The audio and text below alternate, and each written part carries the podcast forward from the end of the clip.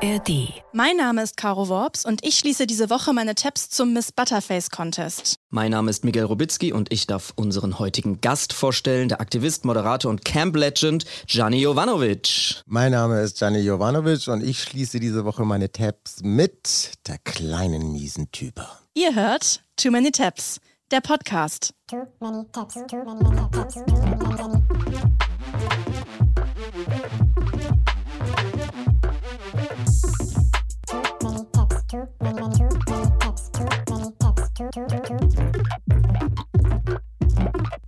Herzlich willkommen zu einer neuen Ausgabe von Too Many Tabs in der A R D-Audiothek. Und Caro und ich schließen heute nicht alleine unsere Tabs. Wir haben einen Gast live hier in unserer Stinkebox, nicht zugeschaltet, sondern live in Köln. Gianni Jovanovic ist bei uns. Herzlich willkommen. Oh mein Gott, was für eine Ehre. Ich sitze übrigens, Leute, halbnackt hier vor den beiden. Das, das ist stimmt. Echt schön. Du hast dich gerade ausgezogen. Ja, überhaupt dieser ganze Raum bringt mich so in den Darkroom-Realness. So, oh my God, I love it. Ich hatte gerade schon den, den ersten Lachanfall, als wir über deine Kette geredet haben. Ja. Ich habe sofort, als ich gesehen habe, gedacht, ah, es ist eine Scheide an der Kette. Aber du hast gesagt, was Männer vor allem denken, was es ist. Ja, letztens hat ein Typ gesagt, oh, das ist voll cool, du hast Sylt um den Hals. Ich dachte, das ist eine verschimmelte Zwiebel, tatsächlich. Ich habe es auch nicht äh, gecheckt, auch dass eine Vulva Artischocke sein soll. Und Vulva geschwankt. Wir sind auf jeden Fall super happy, dass du da bist, weil Caro und ich sind beide riesige Drag Race Germany Fans, überhaupt Drag Race Franchise. Und jetzt ist es endlich nach Deutschland gekommen und du bist mit dabei als Moderator und Juror. I tell you, es war wirklich Fügung. Es war wirklich Geil. Fügung. Auf der einen Seite ich wollte, aber die wollten mich auch und deshalb It's mine. Ich muss auch wirklich sagen, der Vibe, der kommt total rüber. Also das Drag Race Germany ist wirklich erstaunlich unpeinlich. Also es hat exakt den Look, was man von Drag Race gewöhnt ist. Und es macht super Spaß, es anzugucken. Ich steck noch hilarious. Mitten in Folge vier. Ich will, will noch Wir spoilern hier nicht. Ja, okay. Aber es ist sehr, sehr lustig. Und ich finde total, es ist so ein gutes Gespür für so iconic deutsche Pop-Culture-Momente, yeah. die ihr dann yeah. trotzdem parodiert. Also yeah. ich erinnere nur an dieses Musical über yeah. den Tatort, Tatort yeah. ähm, yeah. wo dann plötzlich Victoria Shakespeare yeah, als Sandmännchen, ich habe geschrien, ich, ich habe hab, zu Hause gesessen und erkannt. geschrien. Miguel, ich habe sie nicht erkannt, ich habe sie bis zum Schluss, ich so, wer ist Dieses das? Dieses kleine, komische Sandmännchen-Mann. Ich habe gedacht, das wäre irgendwie unser Producer, äh, unser, äh, wir haben so einen, so einen kleinen Aufnahmeleiter gehabt, so einen ganz süßen Menschen. Ich habe gedacht, der ist das! Ich habe das überhaupt nicht erkannt. Ich, ich meine, die, die, die Beurteilung geht ja meistens etwas länger, als ihr das dann am Ende dann auch wirklich in der Sendung zusammengeschnitten bekommt. Ja. Und ich habe die ganze Zeit zu Diane gesagt, ich so, Diane, wer ist die? Ich finde das so lustig, dass ausgerechnet Victoria ist ja so super obsessed mit ihrem oh, ja. Körper, mit ihrem Arsch und dann wird sie dieses kleine, komische Sandmann-Kostüm gestopft und dann, what the fuck? Und dann dieser Gesang dazu. Ja. Ich hab wirklich, ja. musste so lachen. Also keine von denen war sich für irgendeine Rolle wirklich zu schade oder so, dass man auch sagt wirklich, dass man irgendwie ugly in der Rolle aussieht. Das war denen wurscht. Alle nehmen es super ernst mhm. und kämpfen um ihr Leben. Gleichzeitig ist es super wholesome. Es ist total lieb miteinander. Man merkt, wie so, mhm. wie so Gespräche zusammenkommen, Themen der Community dann noch mhm. verhandelt werden. Es ist einfach eine super geile mhm. Sendung. Das ist übrigens der Unterschied von Sendungen, die es versucht haben. Mhm. Das Ding ist, wenn Menschen nicht die Lebensperspektive teilen, die die Show eigentlich braucht und sowohl vor und hinter der Kamera Leute, die heteronormativ sind, die nicht mhm. selber queer sind, solche Formate machen, dann ist das immer so von oben herab eigentlich. Es irgendwie. Hat so was Gönnerhaftes. Wir gönnen euch jetzt mal den Sendeplatz und äh, ja, erstens die Bühne. Mal das und zweitens ist so, ich glaube, wir sind noch nicht an einem Punkt, wo wir uns leisten können, dass irgendwelche heterosexuellen Typen mit pseudolackierten Fingernägeln da irgendwie so eine Show moderieren, weil ich glaube, wir haben immer noch das Problem, dass ganz viele queere Menschen, die ebenfalls in den Medien und auch diese Moderationsfähigkeiten haben, halt einfach nicht gesehen werden und die muss man da einfach platzieren. Dann kann man auch so ein Format machen.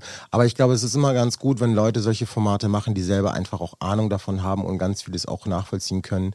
Das ist halt der Unterschied zwischen solchen Formaten, dass halt bei Drag Race wirklich auch queere Menschen im Produktionsteam sitzen. Auch die AutorInnen zum Beispiel auch, die CutterInnen, das sind alles auch Menschen, die halt einfach auch nachvollziehen können, auch die Themen und die Geschichten, die dort gesagt werden, das sind halt keine gescripteten Geschichten und die Produktion, die schürt auch nicht irgendwelche Dramen oder irgendwelche mhm. bösen Sachen, damit die sich da zerfetzen, sondern diese emotionalen Momente, die wir ja auch wirklich auch sehr reichlich mittlerweile auch in dieser Sendung auch haben, die kommen, weil sie kommen. Das finde ich sowieso bei diesem Format so spannend. Also ich habe tatsächlich erst mhm. über Drag Race erfahren, wie mhm. viel so eine Queen können muss. Also die ja. nähen die Kostüme selber, die müssen ja. singen können, die müssen tanzen können, die, die müssen akrobatisch um können. Genau das, was du gerade gesagt hast, ist, dass das eben nicht mal so aus der Hüfte von irgendeiner ja. ProSieben-Redaktion mal eben genau. schnell produziert werden kann, ja. sondern es ist eine ganze Kultur, die da dahinter steckt ja. und die muss man eben in den Mittelpunkt rücken und die Leute da hinsetzen, die das eben eh leben. So. Voll, ja. Sonst ist es so fremdbestimmt so. Ne? Es ist eigentlich so easy, aber ja. warum, was, ja, warum aber wird das nicht hinbekommen? Nehmt doch das, was da ist und ja, was ja. geil ist und leuchtet es einfach aus. Wenn es mehr queere Leute geben würde, wenn es mehr Frauen oder B I P O C geben würde oder Menschen, die mehr Intersektionen hätten, wirklich ProSieben, Sat eins, A R D, was auch immer, mhm. in diesen Bereichen, ja, dann würden wir, glaube ich, auch solche Formate ganz, ganz mehr und viel, viel mehr nehmen und die würden am Ende uns alle bereichern. Und deshalb ist das Problem die Strukturen. Das, aus Producing-Sicht. Ja, voll. Ja, dann lasst uns halt mal ran jetzt. Das sagen wir jetzt mal ganz laut hier in der A R D. Jetzt in der aktuellen ersten Staffel ist ja auch eine A F A B-Queen dabei, ein Pandora Knox. Pandora, ja. Also eine Frau assigned female mhm. at birth.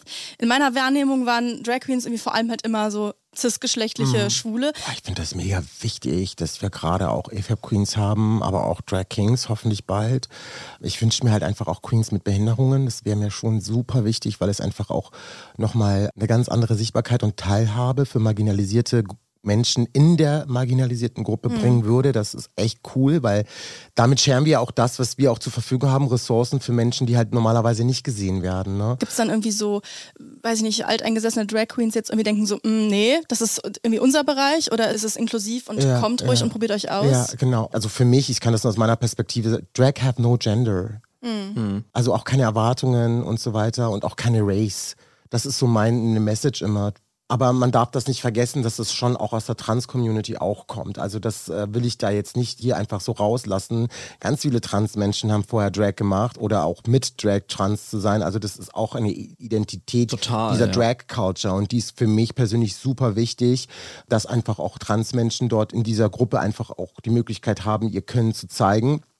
Aber auch wirklich A F A B Queens. Sie ist übrigens nicht die erste, es gibt mittlerweile schon drei, sie ist die dritte. Viele kennen dich ja auch im Vorfeld von Drag Race eben als Aktivist der Romnia- und äh, Sinti-Community. Ja.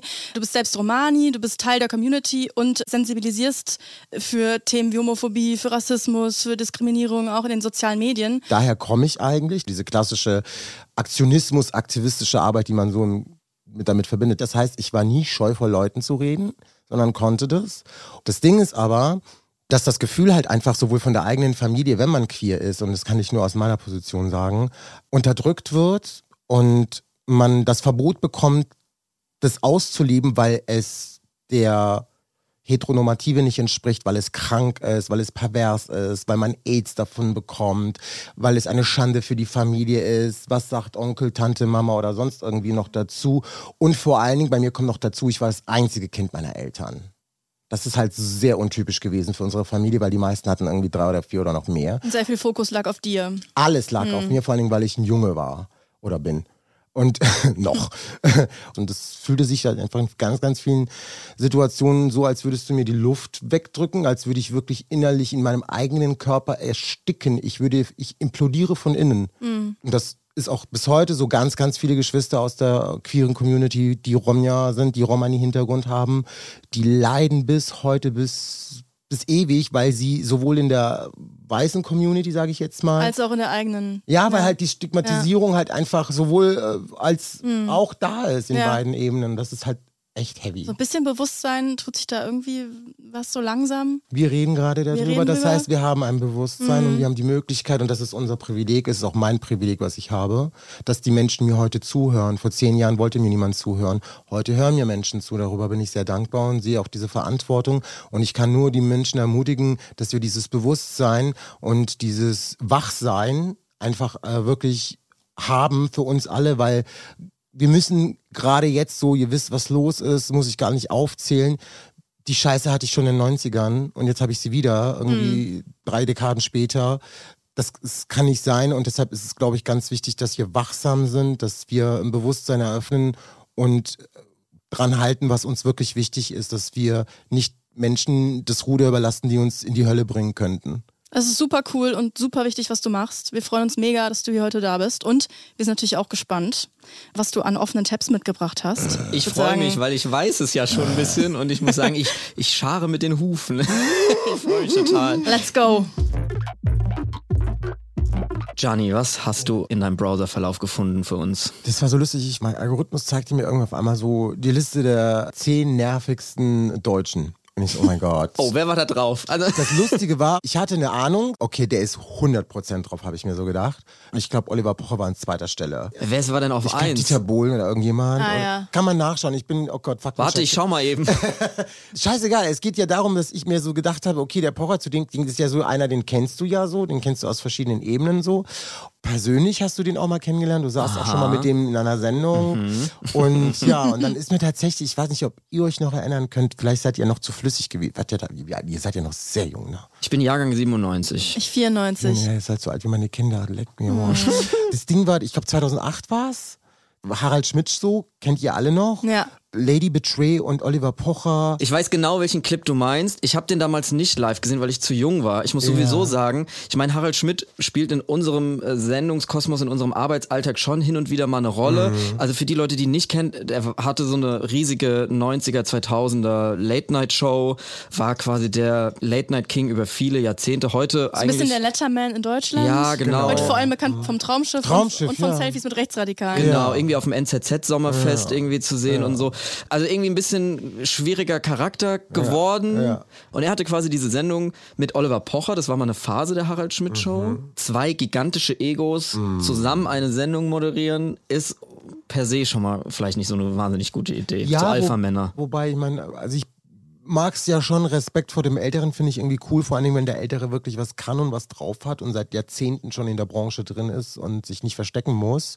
Deshalb fand ich die Konstellation schon sehr, sehr schwierig, dass da halt wirklich, und Oliver Pocher war zu dem Zeitpunkt, was war denn der da irgendwie, keine Ahnung, Ende zwanzig, Anfang dreißig, wenn überhaupt. Mhm. Es gab ja diese Oliver-Pocher-Show, die gab es ja schon mal damals. Rente-Pocher auch. Ja, wo, Rente-Pocher war ja ganz lustig irgendwie, ja. das fand ich irgendwie noch ganz lustig. Aber dann hatte er diese Oliver-Pocher-Show, das war auch so eine Art von Late-Night. Äh, in der Residenz haben sie es immer aufgenommen, das ging ja floppen, das hat ja, ja nicht funktioniert. Und er war irgendwie so gerade, ich war am Aufsteigen, aber gleichzeitig war ich auch irgendwie am Absteigen. So ungefähr habe ich das Gefühl gehabt, so war er damals. Und dann kam halt eben die Geschichte mit Harald Schmidt, auch zu sagen, okay, man zieht auch etwas jüngeres Publikum an. Und dann fing halt eben ja. dieser Horror eigentlich schon viel vorher an. Also das ist ja eigentlich das, das, das berühmte Tröpfchen, was das Fass zum Überlaufen bringt. Genau, also das gipfelte quasi in einer gigantischen Szene, die wir uns gleich nochmal angucken. Ja, man muss sagen, da gibt es jetzt eine exklusive Mischung eben aus diesen beiden Hosts und dem Gast, der Gästin, hm. Lady Bitch Ray. Reyhan Şahin, Doktor Reyhan Şahin, eine ganz liebe Freundin von mir. Ah, okay. Ja. Ihr kennt euch Ja, privat. Wir kennen uns gut. Wir haben schon öfters auf gemeinsamen Bühnen gestanden und ich habe sie jetzt noch, glaube ich, vor drei Wochen habe ich sie hier in Köln auch mal gesehen. Reyhan, muss man dazu sagen, ist promovierte Wissenschaftlerin. Sie ist Kommunikationswissenschaftlerin, soweit ich weiß, hat Germanistik studiert und ist eine sehr, sehr kluge Frau, die sehr viele Bücher geschrieben hat, aber auch Schauspielerin und Rapperin ist und auf jeden Fall aus der Pop- und Hip-Hop-Culture kommt und wirklich eine krasse Feministin of Color ist und also da saß quasi zweihundert Prozent selbst eine äh, sehr selbstbewusste, Frau schlaue, ja. reflektierte Frau, mhm. die ähm, Oliver Pocher äh, direkt auch schon so ein bisschen in, in so eine in Bedrängnis bringt, kann man sagen. Was war das mit den Geschenken? Ja, ich habe noch aus meiner Kollektion was für Sie. Harald Bitch und für Oliver Pocher habe ich was ganz Besonderes. Das ist mein Fotzensekret. Zwei Sonntagsproduktionen. Ich werde irgendwann Parfüm daraus produzieren. Das ist ein besonderes Geschenk. Ja, vielen Dank. Also, es ist wirklich mein Fotzensekret. Ja, sag mal so. Da muss sich Inka Bause nächste Woche anstrengen, wenn sie auch was schenken will.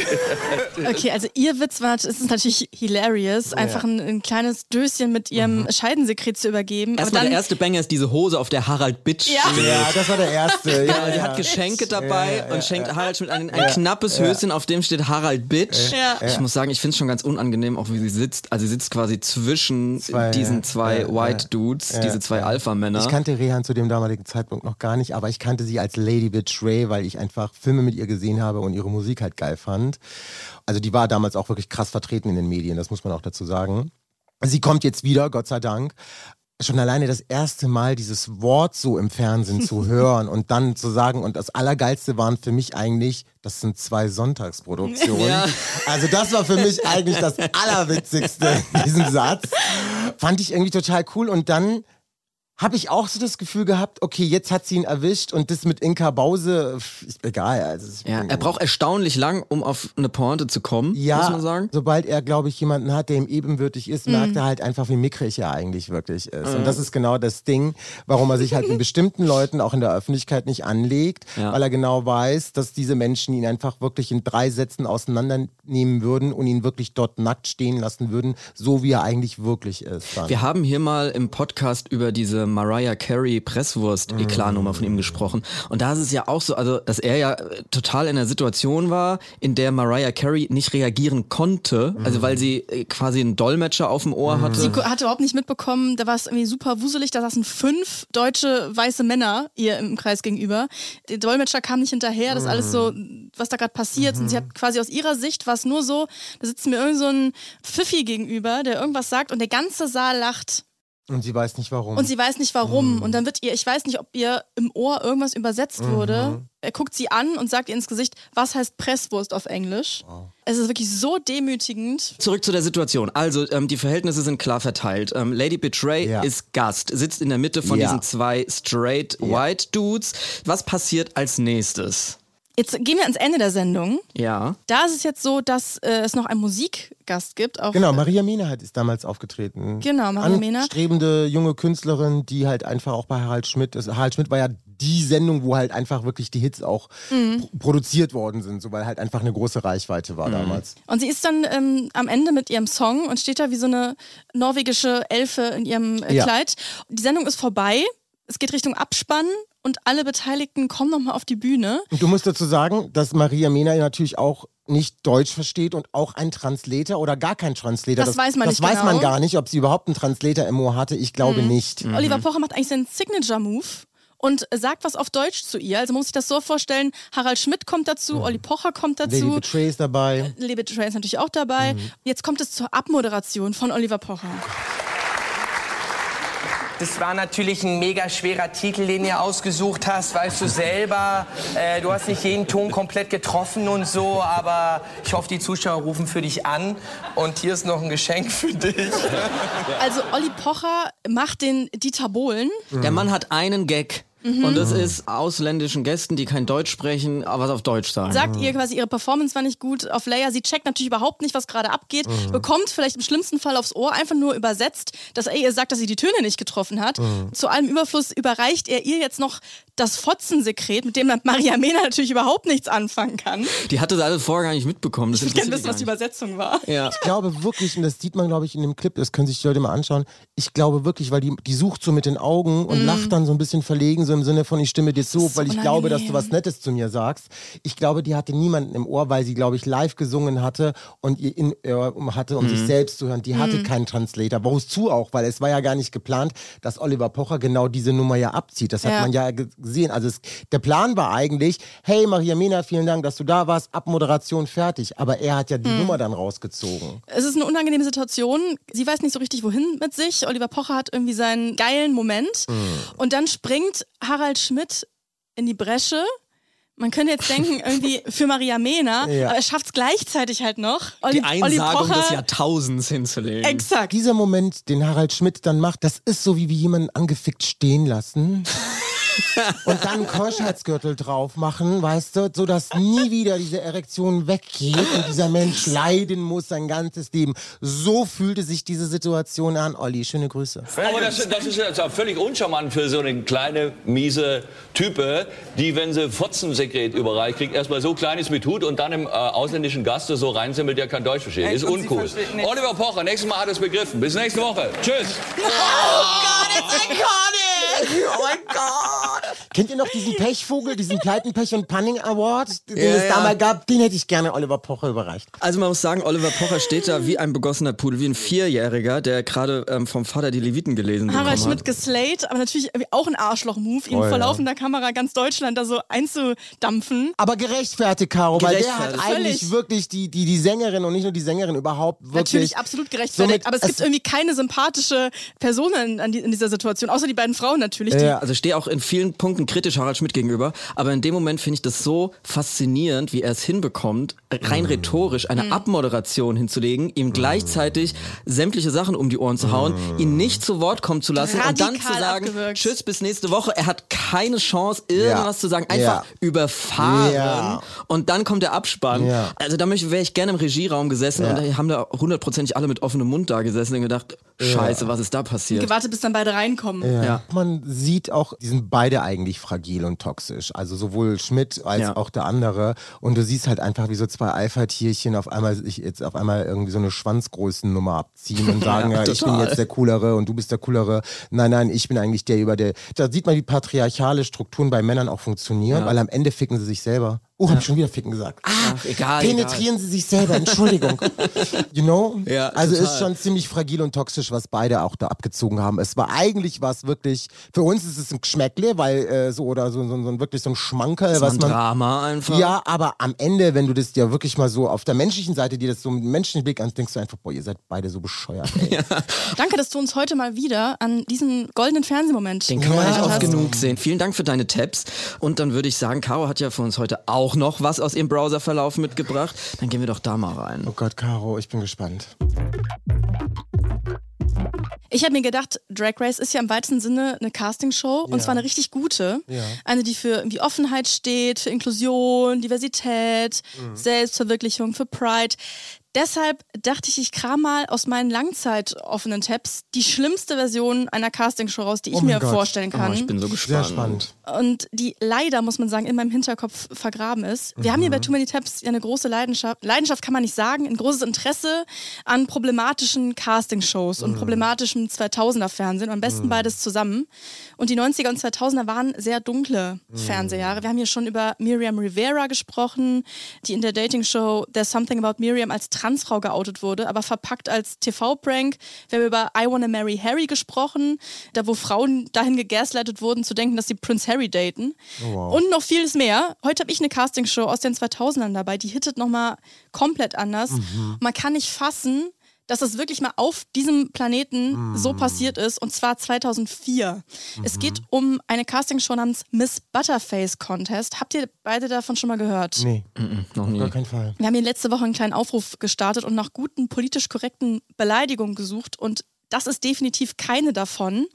Butterface ist nämlich eine Beleidigung für eine Frau, die einen Körper hat, der so nach normschönen Maßstäben gemessen als hot bezeichnet wird, aber ein Gesicht, das nach normschönen Maßstäben als hässlich oh, wow. bezeichnet wird. Es ist super schlimm. Oh, wow. Es steckt irgendwie doppelter Sexismus und Misogynie wow. drin, Bewertung von Frauenkörpern, Bodyshame natürlich hoch tausend.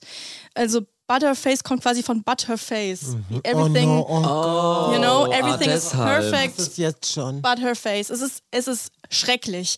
Einfach natürlich eine Abwertung des Äußeren von Frauen. Und die Beleidigung an sich ist ja schon schlimm genug, aber aus dieser Beleidigung wurde Anfang der zweitausender for real eine T V-Show gemacht. Dort sind Frauen gegeneinander angetreten und eine Jury aus hauptsächlich besoffenen Männern hat die gekürt mit dem besten Körper und dem dazu hässlichsten Gesicht. Die konnte am Ende fünfundzwanzigtausend Dollar gewinnen, was nicht viel ist für so eine krasse Demütigung. Es ist wirklich kaum auszuhalten. Ich zeige euch einfach mal einen Clip, damit ihr euch was drunter yeah. vorstellen könnt. Die erste Teilnehmerin, die reinkommt, ist Stacy. Sie läuft rein, natürlich im Bikini. Sie hat eine Papiertüte überm Kopf, um das oh quasi Gott. den Reveal oh rauszuzögern. Also, dass man erst sehen kann, was ist der hotteste Körper. Exakt. Um dann, okay. So ein bisschen Naked Attraction mit Milka, ne? Ja, um sich so ein bisschen nicht vom Gesicht ablenken mm. zu lassen. Es ist, der Horror geht los. Stacy. I'm looking at a beautiful body. I don't know what's under the bag. We're not going to evaluate that yet. The body is awesome. I'm going to go first. I'm going to give her body. Could she turn around a little so I can see her ass? Uh, das ist wirklich wie so eine Fiebeschau. Sie muss sich umdrehen. I, I really mean it. A ten. I think she... ja, also okay, es wird immer schlimmer, je länger sie drüber reden. Also die Zellulite wird bewertet, wie rasiert ist sie, wie knackig ist, weiß ich nicht was. Es ist ganz, ganz, ganz, ganz schlimm. Es ist ein U S-amerikanisches Format. Es ist ein U S-amerikanisches Format, genau. Es wird wirklich immer schlimmer, je länger die Typen reden. She's good but not perfect. I give her a nine. Very good. Fred Norris, she's rarely heard from. Go ahead. On a personal level, a nine. And Artie. going with the theory that there's no tens in the world, that's a nine. Also ihr seht, was das für Typen sind, die da am Tisch sitzen. Also es sind alles so äh, weiße Hetero-Dudes in ihren vierzigern, fünfzigern. Genau. Und Howard Stern sitzt dabei. Howard Stern sitzt da drin. Alles so Typen, die irgendwie oben und unten rum einfach hässlich sind. Also ich würde mal sagen, von ihr habt innen. hässliche Körper, ja. ihr habt hässliche Gesichter und ihr seid von innen hässlich. So sind diese Typen und die beurteilen ja. Menschen krass. Also über Howard Stern müssen wir gleich nochmal reden. Es läuft so ab, alle mm. Männer und eine Frau, ne, die an, in der Jury sitzen, sind jetzt fertig mit, mit Bewerten, geben mm. ihre Punkte ab und jetzt muss sie dann die Papiertüte vom Kopf ziehen. Mm. And now, Stacey, take off the bag, here we go and let's see the face. Ah! Is that a speed bump on the way to... Stacey, it's got to be hard when the crowd starts... Es ist eine, einfach eine hübsche Frau. Wunderschöne Frau, tolle Augen. Habt ihr gesehen, was für eine Augen? Es ist einfach eh natürlich subjektiv hey, Schönheit. Ich hab den Reveal gar nicht verstanden. Ich check's auch überhaupt nicht. Warum she's black. Irgendeine Reaktion... No, she's black. Ja. She's mixed. Das ist eine mixed girl. Wenn du genau hinguckst, das ist eine mixed girl. Und vielleicht liegt es daran, dass man sie einfach, einfach auch hässlich geschminkt hat, um einfach irgendwie irgendwas Hässliches in dieser Frau zu finden. Ich glaube, dass sie aus dramaturgischen Gründen mit einer Frau reingegangen sind, wo sich die meisten Leute vielleicht noch darauf einigen können, das ist eine, eine schöne Person. Ja. So. Und es wird halt im Verlauf dieser Show vermeintlich schlimmer. Mhm. Es ist wirklich so, ich habe auch das Gefühl, die Leute im Publikum, mhm. das sind irgendwie gecastete mhm. Komparsinnen, weil die übertreiben, die, also die, die machen so, so die machen so, uh, uh, die machen so Würgelgeräusche, die buhen, die lachen sich wirklich kaputt, die Jury lacht sich kaputt, also. als diese arme Frau die Papiertüte abzieht. Also alles daran ist wirklich... Menschenverachtend. Ja. Menschenverachtend mehr ist es. Sie selber nicht. Schlägt sich irgendwie ganz tapfer mhm. und wirkt gefasst, aber das Publikum rastet mhm. halt komplett aus. Und ob das ihres Äußeren einfach. Also sie nimmt die Tüte ab und total. Hat eine extreme Reaktion. Die Männer fachsimpeln dann ja, wie kann man diese Frau jetzt noch retten? Diese super hässliche Frau. Also das Gesicht kriegt jetzt dann irgendwie irgendwas zwischen einer vier und einer acht. In dem Sinne ist jetzt quasi eine hohe Punktzahl besonders hässlich, mhm. muss man dazu sagen. Dann schlägt ein Juror vor, da könnte man mit Make-up arbeiten. Also es ist wirklich ganz, ganz, ganz schlimm, was davor ihr über sie selber alles gesagt wird. Und jetzt müssen wir mal über diese Jury reden, weil ihr habt schon gesagt, da sitzt natürlich in der Mitte Howard Stern, ja. der U S- Radiomoderator. Super bekannter Moderator in den U S A, ganz viele Prominente interviewt und hat halt immer so ein bisschen diesen Charakter von diesem edgy, coolen Guy, den irgendwie auch viele Leute heute noch ganz cool finden, habe ich den Eindruck. Das ist so sein Ding, ne? Also er nennt sich irgendwie selber The King of All Media. Seine Karriere hat in den siebzigern angefangen, ist dann in den achtzigern und neunzigern richtig groß geworden, stand immer für dieses edgy, provokante, so gewollt skandalöses Auftreten in den Medien und war damit aber super erfolgreich. Also die Howard Stern Show war in den U S A einfach richtig bekannt, wurde von mehr als fünfzig Radiostationen ausgestrahlt. Also eine unfassbare Reichweite, die dieser Mann generiert hat mhm. über die Jahre und unfassbar viel Geld verdient. Laut Forbes Magazine war er zweitausendfünf nach Steven Spielberg der weltweit bestverdiente Promi. Mhm. zweihundertdreiundsiebzig Millionen Euro. Also es ist einfach ein wahnsinnig reicher, mächtiger Ja. Medienmann. Und hat super viel Einfluss auch gehabt von der Kultur her. Ne? Also ich höre auch immer wieder in, in Interviews von deutschen Comedians, dass sie Howard Stern sich irgendwie... Das Howard Stern damals schon ja, gemacht. Ja, genau, die haben den irgendwie so als Vorbild, ah ja, Howard Stern hat auch immer gesagt, dass er einen kleinen Penis hat. Und so.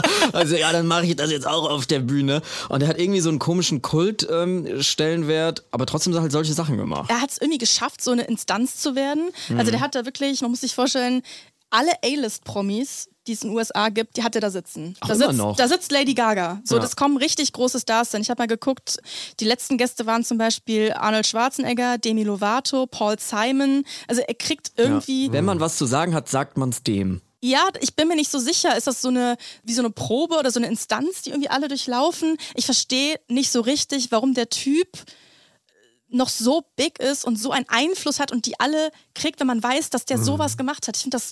Ähm Na, weil er in einer Struktur ist, die ihn schützt und die ihn vor allem ja. auffängt und ihm die auch Recht gibt. Also das ist ja, wenn du keine Mehrheit hast für das, was du da tust, dann wirst du niemals zweihundert, über fünfzig, zweihundert Millionen oder wie viel der im Jahr gar, der geschöffelt hat, haben. Also das muss man doch schon sagen. Also er spricht ja auch eine große Masse an mit dem, mhm. was er tut, die auch in den Strukturen, die ihm das Geld geben, dafür auch sitzt. Mhm. Also der spricht ja das aus, was diese großen Bosse, die die vielleicht noch größer sind, sich gar nicht trauen können auszusprechen. Die haben halt Bock auf die Skandale. Genau, die, er, ist die ihn Provokateur, er ist ein Provokateur, ja. Er ist auf jeden Fall jemand, der über Grenzen hinausgeht. Es ist aber auch jemand, der polarisiert, weil er wahrscheinlich auch ein wahnsinnig begabter Rhetoriker ist mhm. und auch charismatisch dann halt einfach für viele Leute auch äh, wird. Aber ich glaube, warum dieser Mensch so groß geworden ist, ist einfach, weil er auch sicherlich in bestimmten Wirtschaftssektoren Seilschaften hat, die ihn auf jeden Fall hochgetragen haben. Also die, die ihn halt feiern, die feiern ihn für seine Direktheit. Mm. Ne? Das ist halt so ein Typ, der traut sich mal so,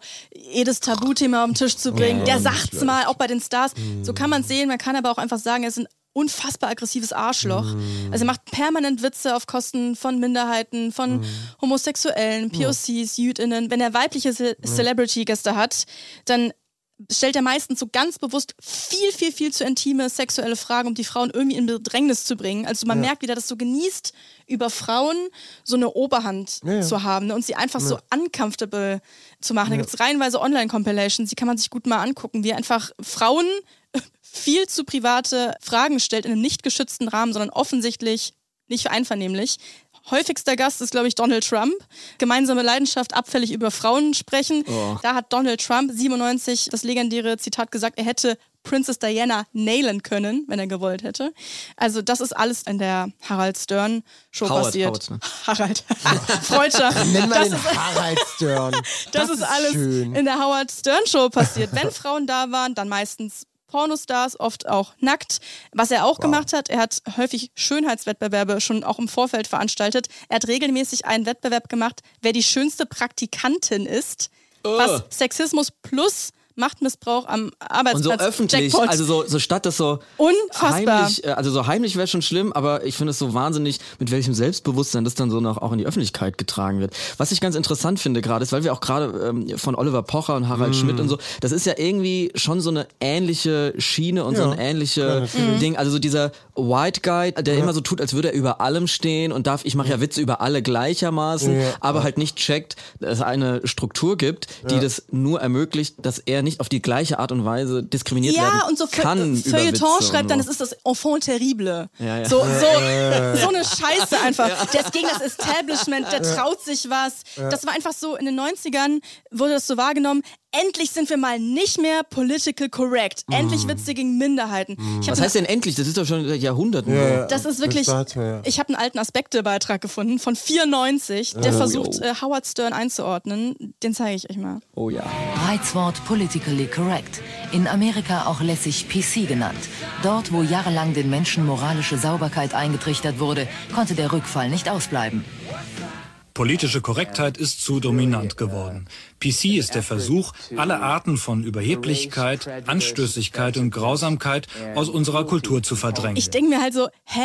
Die neunziger waren zu P C? Es hat sich gar nicht so viel verändert seit den neunzigern bis jetzt. Wie gesagt, ich habe die ja mitbekommen und ich finde schon, dass wir die Herausforderung, die wir heute haben, abgesehen jetzt von dieser Gender-Debatte, die ich sehr wichtig finde übrigens, die, die Idioten, die gab es damals schon. Mhm. Der Rang um Sprache und wie wir Sprache einsetzen, mhm. um Menschen nicht zu verletzen, war auch damals schon, die war aber auch in den neunundsechziger so. Also wozu gab es diese Bewegung damals? Die hat ja auch was aufgesprengt und hat auch alles ganz viele es Narrative gab, kaputt gemacht. Es gab das irgendwie immer, aber gleichzeitig mm. immer diese Gegenbewegung, die gesagt hat, ne, da müssen ja, wir irgendwie was gegen machen, ja. da muss jetzt mal einer auf die Kacke hauen und am besten ja. ist das ein weißer, heterosexueller genau. Mann. Was mich an dieser ganzen Diskussion immer stört, früher wie heute, dass das einen ganz wichtigen Aspekt außer Acht lässt, nämlich, dass diese Typen, die weiß, heterosexuell und männlich sind und mhm. diese Rolle einnehmen, dass sie immer so denken, sie müssten sich irgendwie verhalten, um so ein Stachel im Auge der Gesellschaft zu sein. Mhm. Während wenn du äh, an die gleiche Position eine schwarze Person stellen würdest oder einen Schwulen. Die wirklich ein berechtigter Stachel. Oder eine Person, die das alles äh, mitbringt, dass die dann ganz automatisch nur durch ihre pure Existenz schon ein Stachel im Auge der Gesellschaft ist, ohne dass sie sich jetzt noch irgendwie verhalten muss wie ein Arschloch, wie Harald mit Oliver Pocher oder Howard Stern. Howard Stern sieht es anders. Ich glaube, dass Amerika sehr verklemmt ist und dass die Leute sich nicht auszusprechen trauen, was sie denken.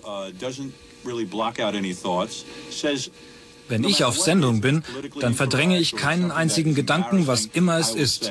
Ob politisch inkorrekt oder nur peinlich, ich spreche es aus. Ich habe dabei keine Hemmung. Meine Regel ist, mich nie zurückzuhalten. Und so erfährt Amerika alle Details über seinen Penis, dass lesbischer Sex geil und schwule Männer pervers sind. Also, das ist... Ähm, das ja. ist auch, dieser Motherfucker hat einfach auch ein Privileg. Ich will es nochmal anders von einer anderen Perspektive beschreiben. Das Ding ist, wir haben aber auch gelernt, alten weißen Männern zuzuhören, über alte weiße Männer zu lachen, alte weiße Männer auch ernst zu nehmen mhm. und vor allen Dingen auch von ihnen führen zu lassen. Und das alles spielt dann einfach eine Rolle, die er dann auch wirklich sehr gut besitzt. Ne? Plus seine Rolle ist so, ich bin Zero-Fucks-Typ, ich bin kultig, ich bin eklig, ich sag, was ich denke, mhm. no filter. Mhm. Und das wirkt dann irgendwie so vermeintlich frisch mhm. ne, auf, auf diese Gesellschaft. Mhm. Aber es ist der letzte... reaktionäre Rotz. Voll, voll, voll. Ja. Trotzdem noch eine wichtige Einordnung aus dem Aspekte-Beitrag, die wollte ich noch kurz zeigen. Vor allem aber tritt Stern als Fartman auf. Wir würden sagen als Furzer. Wir würden sagen als Furzer. Ja, cool. Endlich mal was Frisches, was Junges, was... Ähm, was Furziges. Was Furziges, ja. Was nicht hier von unserem Mainstream vorgegeben ist, was wir hier zu denken haben. Das einfach nur, um Howard Stern einzuordnen. Die öffentliche Wahrnehmung von Howard Stern zu der Zeit. Es wundert einen natürlich nicht, dass dieser Typ innerhalb seiner Howard Stern Show so einen Miss Butterface Contest veranstaltet. Aber es ist schon krass, was für eine heftige Erniedrigung mhm. als Showformat ne, mhm. von Frauen dort passiert und welche Dimension das hat. Also mhm. in der Jury nur Männer, bis mhm. auf Howard Sterns weibliche Co-Hostess. Mhm. Ein offensichtlich durch Alkohol aufgepeitschtes Publikum, das zu allem fähig bereit ist. ist. Ja, Howard Stern zu der Zeit so viel Macht, so viel Geld, so viel Reichweite. Diese Show wurde live im Fernsehen auf E T V, einem richtig großen U S-Sender, E-Network, wurde dort live übertragen aus Las Vegas. Also eine riesen aufgebauschte Nummer aus dieser Scheiße gemacht. Im Bikini vorlaufen, den Körper durchgecheckt zu bekommen, mit einer Papiertüte auf dem Kopf, weil man angeblich aus Howard Sterns Sicht so hässlich ist. Und selbst wenn man sich da freiwillig angemeldet hat oder im Vorhinein gesagt, okay, ich mach da mit, du bist ja ein Zero auf Augenhöhe als Frau dort. Du bist einfach... ein Objekt, was beschaut wird, du hast keine Kontrolle darüber, was mit dir passiert. Ein paar der Frauen sagen noch, dass sie von ihren Partnern dort angemeldet wurden. Bitte, wow. What? Was geht's noch? Ja, das sind die Fans von Howard Stern. Ja, meine ja. Freundin ist so äh, geil und hässlich. Ja. Was? Ja. Das ist wirklich, also alles daran ist wirklich ganz schlimm. Es geht die ganze Show so weiter, die Jury wird von Frau zu Frau, die reinkommt, immer enthemmter. Und mhm. das ist jetzt die Reaktion bei ungefähr der vierten Frau. Move the bag and see if you can make up for it. I can't Stell dir vor, das ist die Reaktion, wenn du im Fernsehen dein Gesicht mm. zeigst. Und übrigens, die Gewinnerin ist Michelle und da ist inzwischen wirklich alles komplett enthemmt. Natürlich hast du wieder einen enorm perfekten Körper, der im Vorfeld aber schon abgewertet wird, weil sie eine Narbe am Bauch hat. Da wird so getan, als ob die, uh, kann die Papiertüte nicht den ganzen Körper bedecken. Sagt der eine Jury-Typ. Ganz, grow ganz, up, ganz ey, schlimm, wirklich. wirklich. Die Jury ist sich bei ihr sofort einig. You know what? How old are you, She's Michelle? What this contest is all about. Michelle, She is how old what are you? This contest is all about. Michelle, how old are you? thirty-three. thirty-three years old, and I, you have two kids. And you lost your virginity when you were seventeen. Also Howard Stern droppt noch, wann sie die Jungfräulichkeit verloren hat, wie viele Kinder sie hat. Es ist unglaublich ekelhaft. Sie bekommt am Ende die höchste Punktzahl in Hässlichkeit. Alle geben ihr eine neun bis zehn und sie gewinnt am Ende den Contest. Take your crown, Miss Butterface, ruft dann Howard Stern. Sie bekommt eine Krone, fünfundzwanzigtausend Dollar und am Ende wird ihr noch vorgeschlagen, von dem Geld bitte eine Schönheits-O P zu bezahlen. Es wird nochmal ihr gesagt, dass sie wirklich, wirklich hässlich ist. Howard Stern bedankt sich bei allen Frauen, die mitgemacht haben und sagt ihnen, ihr seid alle hässlich. Ich will aus diesen Tabs raus. Ist wirklich ja, eine der schlimmsten wir Sachen, die, die ich mir je schließen. angeguckt habe. Wirklich schnell schließen. Also es ist wirklich eine der schlimmsten Sachen, die ich mir je angucken musste. Und das Schlimme ist, es ist wirklich so kurz her. Und dieser Typ wird immer noch abgekultet von irgendwelchen Medienmännern und ich kann es nicht mehr ertragen. Also deswegen schließen wir jetzt die Tabs für immer und da soll Howard Stern dann bitte einfach im Browserverlauf gelöscht werden. Es ist so schlimm, wozu Leute im Fernsehen fähig sind und ich bin so froh, dass es so geile Shows gibt wie Drag Race Germany. Ja, das stimmt. Das bricht zum Beispiel einfach auch diese Geschlechterrollen ja auch komplett auf und ich glaube, dass das einfach auch damit zu tun hat, dass diese Menschen einfach Male-Gender sind, durch und durch. Und das zeigt halt einfach auch nochmal, wie halt die Machtdimensionen bei Menschen sind, die die vermeintliche Normen ja auch gestellt haben. Ich glaube einfach auch, dass dieses Male-Gender einfach auch die Norm gestellt hat, so mhm. wie alles zu sein haben soll und dass alle andere dann irgendwie danach sich gerichtet haben. Und das sieht man halt. Das ist halt wirklich das Beispiel dafür. Und deshalb ist es super wichtig, dass wir neue Männlichkeiten ja. auch in der Medienlandschaft brauchen. Ich kann es kaum abwarten, weiter zu gucken. Ich stecke, wie gesagt, mitten in Folge vier. Wir gucken weiter Drag Race und Auf sind super Fall. froh und super stolz, dass du heute hier bei uns zu Gast warst. Ja, danke. Vielen Dank, Gianni und danke. Caro, für eure Tabs heute. Danke. Wenn ihr Tabs zu Hause habt, dann könnt ihr uns natürlich schicken an too many tabs at n d r punkt d e oder an unsere Social Media Handles bei Bluesky. Ganz Wir neu. Wir sind jetzt neu bei Bluesky. Mhm, neu bei Bluesky. Ansonsten geht auch Mastodon, ehemals Twitter oder Instagram. Da heißt du at Miguel R aus A und ich heiße at Caro Worps. Schickt uns eure offenen Tabs, eure Rabbit Holes. Wir freuen uns. Wir freuen uns. Wir und folgt Gianni rein. Gianni Jovanovic, Gianni Jovanovic achtundsiebzig. Also vielen Dank an euch beide. Wir waren Gianni, Caro und Miguel und bis nächste Woche haben wir es verstanden. Tschüss. Tschüss. Tschüss. N D R Cross-Promo, Cross-Promo, Cross-Promo. Bald ist wieder Halloween. Hui, die Gruselzeit bricht an. Uh, habt ihr Lust auf gruselige Thriller aus der A R D-Audiothek? Wenn's irgendwo düster und gruselig ist, dann ja wohl da. Ja, Miguel, was erwartet uns denn im Podcast Knallhart? Düstere Psychothriller, abgründige Mindfucks und bizarre Bluttaten. Caro, das ist der Podcast mit Triggerwarnung für hartgesottene Binge-Listener, Herz-Kasper-Junkies und Liebhaber des gepflegten Gruselkicks. Da sind wir doch auf jeden Fall mit gemeint. Wenn ihr Bock habt auf Horror, Psycho und Grusel, dann hört doch mal rein bei Knallhart, die A R D-Thriller-Hörspiele in der A R D-Audiothek. Cross-Promo Ende. Too Many Tabs ist eine Produktion von T R Z Media im Auftrag des N D R. Wir sind eure ModeratorInnen, Miguel Robitzki und Caroline Worps. Producerin Henny Koch. Ausführender Produzent T R Z, Robin Drömer. Ausführende Produzentin N D R, Johanna Leuschen. Redaktion N D R, Kira Drössler und Anne-Mareike Teschner. Musik, Joel Delato. Neue Folgen gibt es immer mittwochs in der A R D-Audiothek und überall da, wo es Podcasts gibt.